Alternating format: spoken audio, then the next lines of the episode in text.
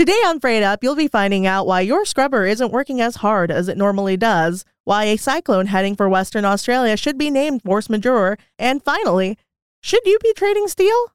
All this and more on Freight Up. Hi, my name's Fernanda, and welcome back to Freight Up. Today, you'll be getting an update from our favorite fuel oil broker and backup Backstreet Boy, Archie Smith. We'll be chatting about Capes and Panamaxes with our very own Carrie Deal. And finally, a voice that you haven't heard before our very own Mango Man, steel broker Joshua Stern. All this and more on Freight Up. Freight Up!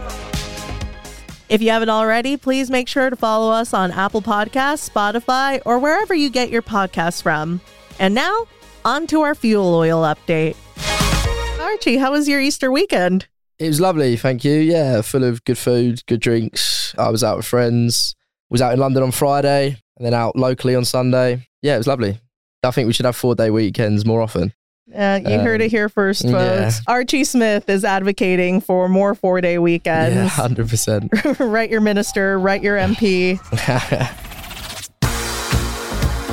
It sounds like we weren't the only ones who had a relaxing four day weekend. The market seems to have had a similar situation, right? Yeah, I mean, naturally, the fuel oil market, it was an early European window on Thursday. So by 1 p.m. Thursday afternoon, there was very little liquidity. As far as I'm aware, Friday, there was nobody in at all globally.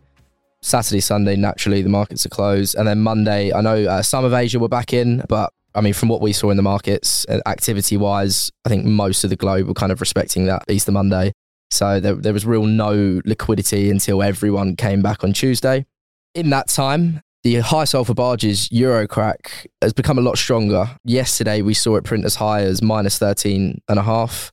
When I left my desk, it was uh, around minus 14 even level, which is still historically quite high, which in turn has kind of collapsed the Euro scrubber spread and therefore vessel owners who have those scrubbers fitted not getting as much value from them at the minute. So I've been hearing this term scrubber a lot. Can you tell me a bit more about that? Of course, yeah. So a scrubber is a filter that can be fixed to a vessel and it basically just filters and cleans the fuel as it's burned.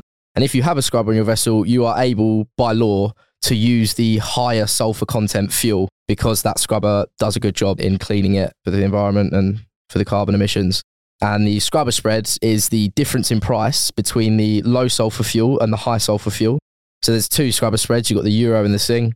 Euro is the difference between the 0.5% euro and the 3.5% euro, and then uh, the equivalent on the sing side. When that high sulfur crack is really high, which is what we're seeing at the minute, it brings up the price of the high sulfur fuel or flat price and therefore shrinks that scrubber spread difference if your vessels are fitted with scrubbers, you want that spread to be as wide as possible because you're getting more value then from buying cheap high sulfur fuel oil opposed to buying more expensive low sulfur fuel oil. Obviously, at the minute, the high sulfur fuel oil is quite high against the low sulfur fuel oil. Obviously, there is still marginally cheaper, but like I said, the value, you know, the bang for the buck, if you will, is not as prominent as what it has been previously, especially in the uh, Euro scrubber spreads. Okay. Or the high fives, whatever you want to call them. All right, Archie, we've been talking so much about high fives. I think it's time. Let's high five. High five.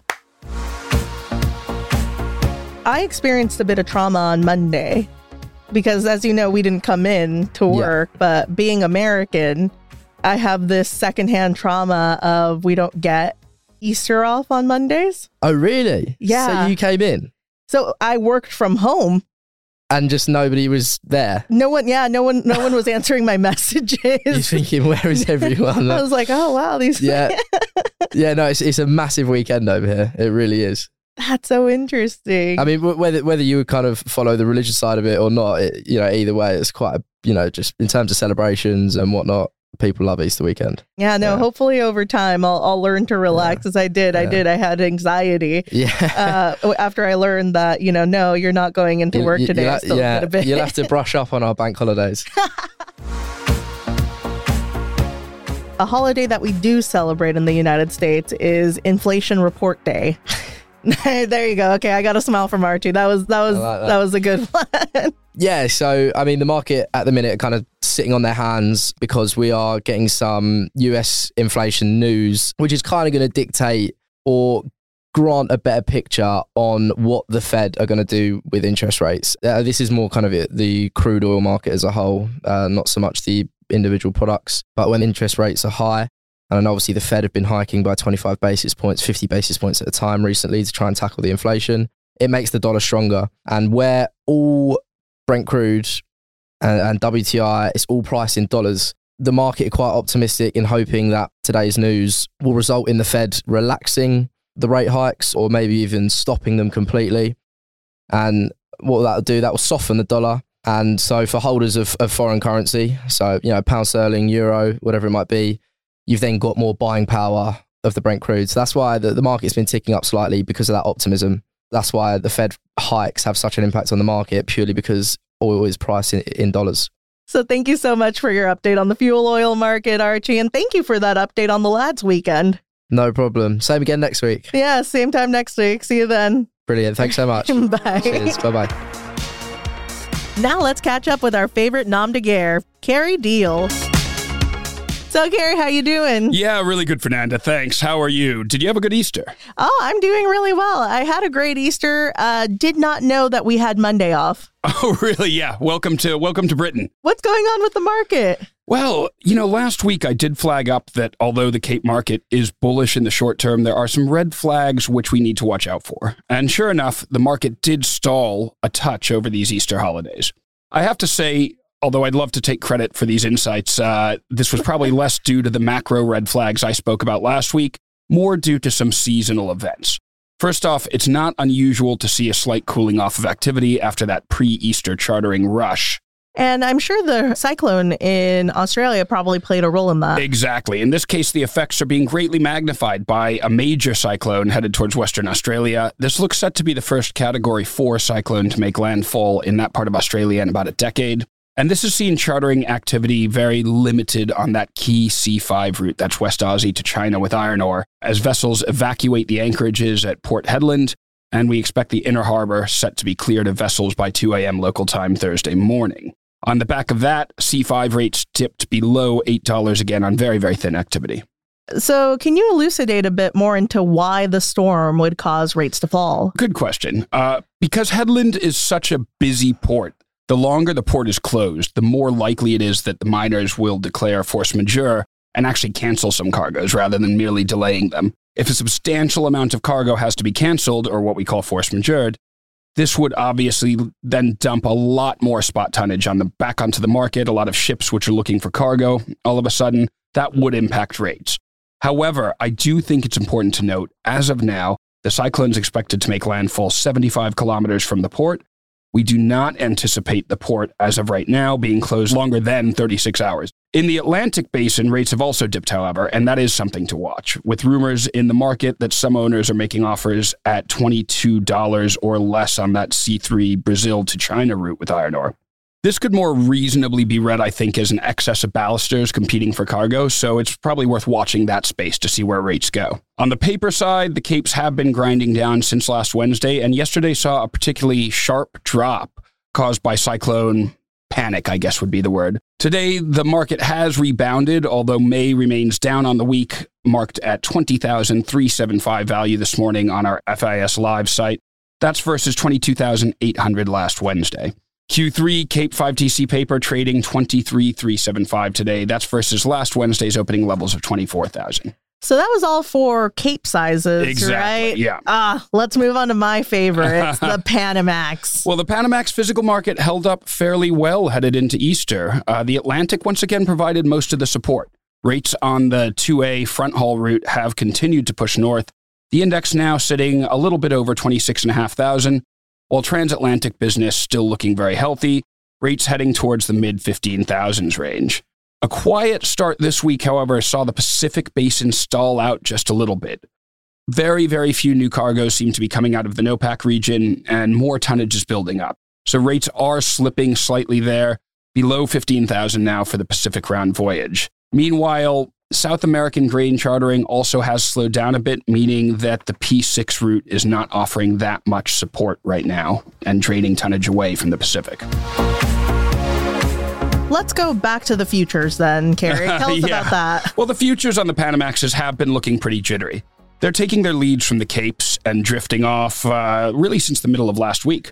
Despite some marginal gains this morning, the May 4TC average paper that is marked at 15,900 on FIS Live, that's almost 2,000 down on last Wednesday's high. While the Q3 today marked 16,750, that's down nearly $1,000 on last Wednesday's high. So we are seeing some drops there. And if you have one big takeaway for people in the freight market, Carrie, what would that be this week? I would say don't panic too much about the cyclone on the Capes, but watch what happens in the Brazil chartering space and see if more cargo emerges there. Amazing. Thank you so much, Carey. We'll see you next week. Thanks a lot. Up next, we're going to be talking to our steel broker, Joshua Stern, to find out who should be trading steel and why that might include you. All right, Josh. So, welcome to Freight Up. Great to have you here. Thank you very much for having me. I'm very thrilled to be doing a little bit of a steel market update here today. I know we haven't had one before, so you are uh, quite the pioneer in that area. From what I've heard about the steel market, it sounds like it's a really explosive and growing market. Is that the case? Oh, absolutely, absolutely. You know, like you just said right there, the word pioneer I think is a great word for us here at FIS. Uh, we've really been kind of one of the pioneers here in this in the steel and scrap space. You know, being one of the first people to really come into the market and start broking it and making it available to the industry. If we go ahead and look at like the EU HRC market, for instance, I mean, the EU HRC market, you know, was setting records throughout February and January of this year you know, in terms of volume traded. So there were over about 185 KT that traded there. I think it was 206 in January and somewhere around 160 or 170. So about 180 KT on average there between those two months. So that was really great to see. That EU HRC market has really been growing along in line with the US HRC counterpart. So, for those of us who may not be as well versed in the steel market as you are, can you tell us what HRC is? Ah, yes. So hot rolled coil. You have three main contracts for it available. Two of them on the CME, one of them on the LME. So the CME ones are going to be your Midwest US HRC. Uh, then you're also going to have Northwestern Europe, European HRC, and then on the LME you'll have a proxy Asia contract so called the China FOB HRC contract. So that offers you some opportunity there as well to hedge out the risk on the uh, on the Asian side of things. That's fascinating. So it sounds like hot rolled coil is a great overall metric for the health and liquidity of the steel market. Is that accurate? Absolutely, is that accurate? Liquidity in the steel markets is really starting to pick up. We're starting to see it really kind of eclipse levels where you can really have large hedging programs come into the market it's been really positive to see that we've also got a wide range of players involved as well. So we've got everybody pretty much ranging from construction firms to producers to steel service centers to OEMs, just about anybody, you know, the entire banking system, of course. And then you also have some kind of speculative funds there who, you know, just help to bring liquidity into the market and make it more available essentially for the physical guys to come in and really make use of it to uh, get to hedge out risk it looks like from project manager to scrapyard, there's really a place for everyone in the steel market. Is that kind of what the case is? Indeed, yeah. It's you know what's also been interesting is we've seen kind of players that you wouldn't have normally or traditionally I would have said expected to be in the market. So we started to see quite a bit of interest from you know smaller to medium sized uh, enterprises, you know, especially kind of mom and pop shops, you know, on the scrapyard side of things, you know, family owned businesses that are now essentially looking to use these derivative contracts to, again, you know, just be able to really kind of lock in margins, protect themselves against any physical price risk that they may be holding. And again, you know, I think what we're really starting to see the rise of is proper risk management. That's what these tools are here for. That's why they're available to the market. You know, being able to know what your input cost is going to be for, you know, producing steel if you're buying scrap or what your sale price is going to be for scrap if you're a scrap yard.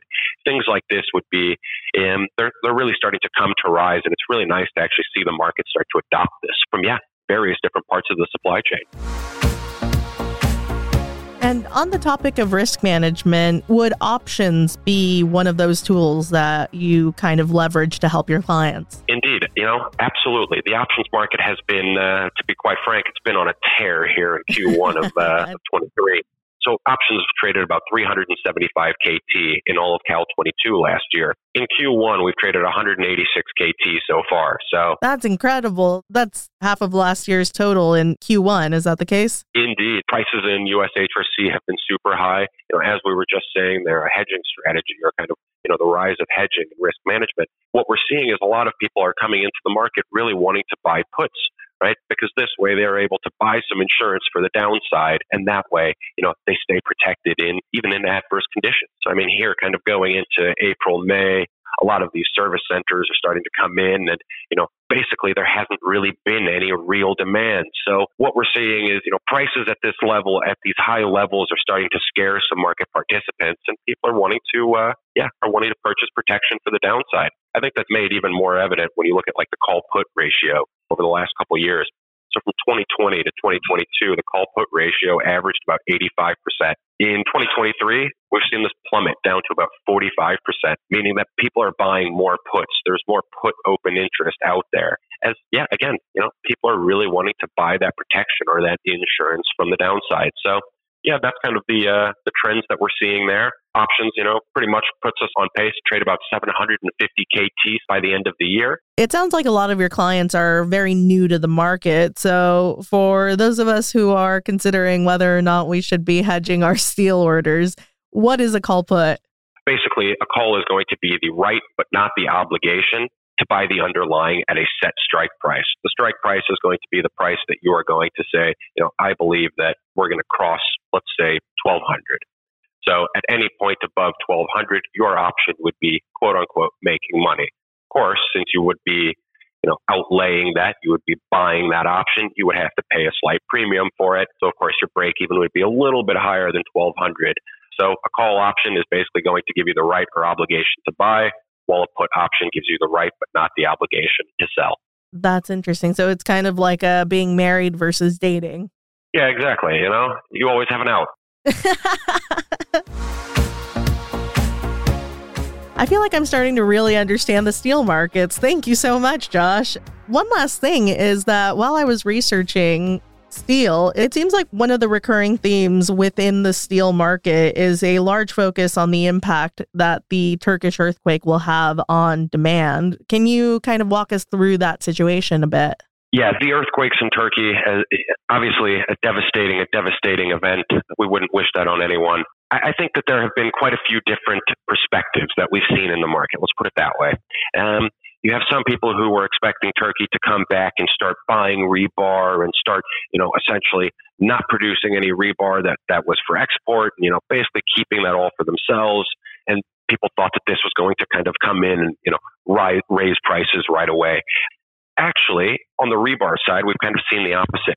Prices have fallen from about 740, 720 area all the way down here to about 685. Um, I believe 687 and a half actually the last mark yesterday. One thing that one needs to consider, right, is even on the scrap side of things. I mean, Turkey is the biggest player in both scrap and rebar. So I think it's really important to remember that, again, there was just a devastating, massive natural disaster there. You know, ports were affected, businesses were affected, people, most importantly, people were affected, right? So I don't think that you can say, okay, yes, you know, Turkey needs 4 million tons of rebar over the next five years. So that equates to 800K a year, so 200 KT a quarter, which is fine. But again, I think one needs to realize that that demand is going to be spread out over quite a few years. So in the meantime, right, Turkey is, of course, going to be generating a lot of scrap because all of these buildings and things. So there is going to be scrap there that is that is also going to be available to them to use. You know, scrap rebar as well and such. So I think that the whole Turkish situation has been a little bit overblown in terms of pricing.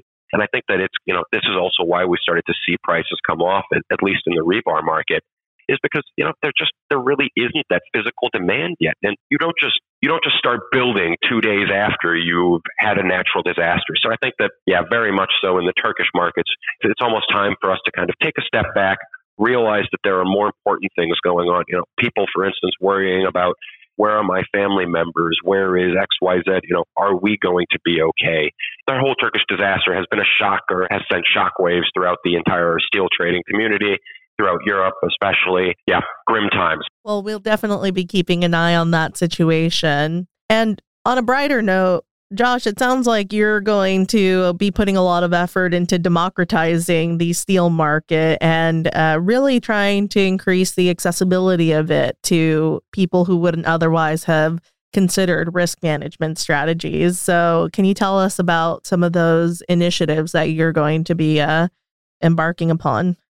We here at FIS have essentially started to um, develop a little bit of a blog scenario where we're going to be going out and giving out various different, kind of like a learning course almost, where we're going to be going out and kind of sharing our knowledge, helping you get a grasp of the products that are available to you, how those products can then actually even be used, and how you can use those to make essentially further grow your businesses. We'll be starting off with quite a bit of uh, blog posting here. We're also going to be going out into Europe um, this is a market that we see quite a bit of growth potential in. We'll be attending quite a few steel conferences, presenting about derivatives, meeting various different players there as well. And then also doing a small little road show throughout Europe where we're going to be visiting various different cities, inviting prospective clients and, and teaching people about the steel markets and know, how the derivative market can actually go ahead and benefit their physical business as well. So we've got a very, very interesting rest of 2023 uh, planned here. And yeah, we look forward to making our push here further into Europe. That sounds like you have an incredible year ahead of you, Josh. How does one keep track of all of your adventuring? You, know, you can absolutely go ahead and follow the FIS LinkedIn page. Alternatively, you can also access our FIS website uh, under the Steel and Scrap page, we'll be posting all of our blogs, podcasts, all the rest of it there as well. And lastly, if you had any questions or concerns, feel free to reach out to me directly. My email address is joshua s at freightinvestor.com. Alternatively, you can also reach me at plus four four seven eight eight nine seven two zero zero seven six. Fantastic. And we'll make sure to link all of those contact details in the description below. Josh, it's been an incredible ride getting to know you. Just last week, uh, I found out that you hadn't eaten a mango before.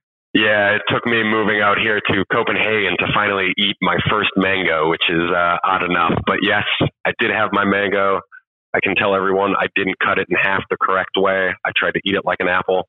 Uh, didn't work. well, that's Joshua Stern for everyone, uh, our official mango reporter here at Freight Investor Services. Thank you so much for joining us. Yeah, no problem. Thank you very much for having me. Have a good one. You too. That's it for us this week. Thank you so much for listening, and make sure to join us again next week as we continue to navigate the seas of freight and commodities. If you have any questions that you'd like our experts to answer, make sure to email us at freightup at freightinvestor.com. That's freightup at freightinvestor.com. Thank you so much for listening, and we hope you'll join us again next week. And as always, make sure to follow the show on your favorite podcast app. See you next week.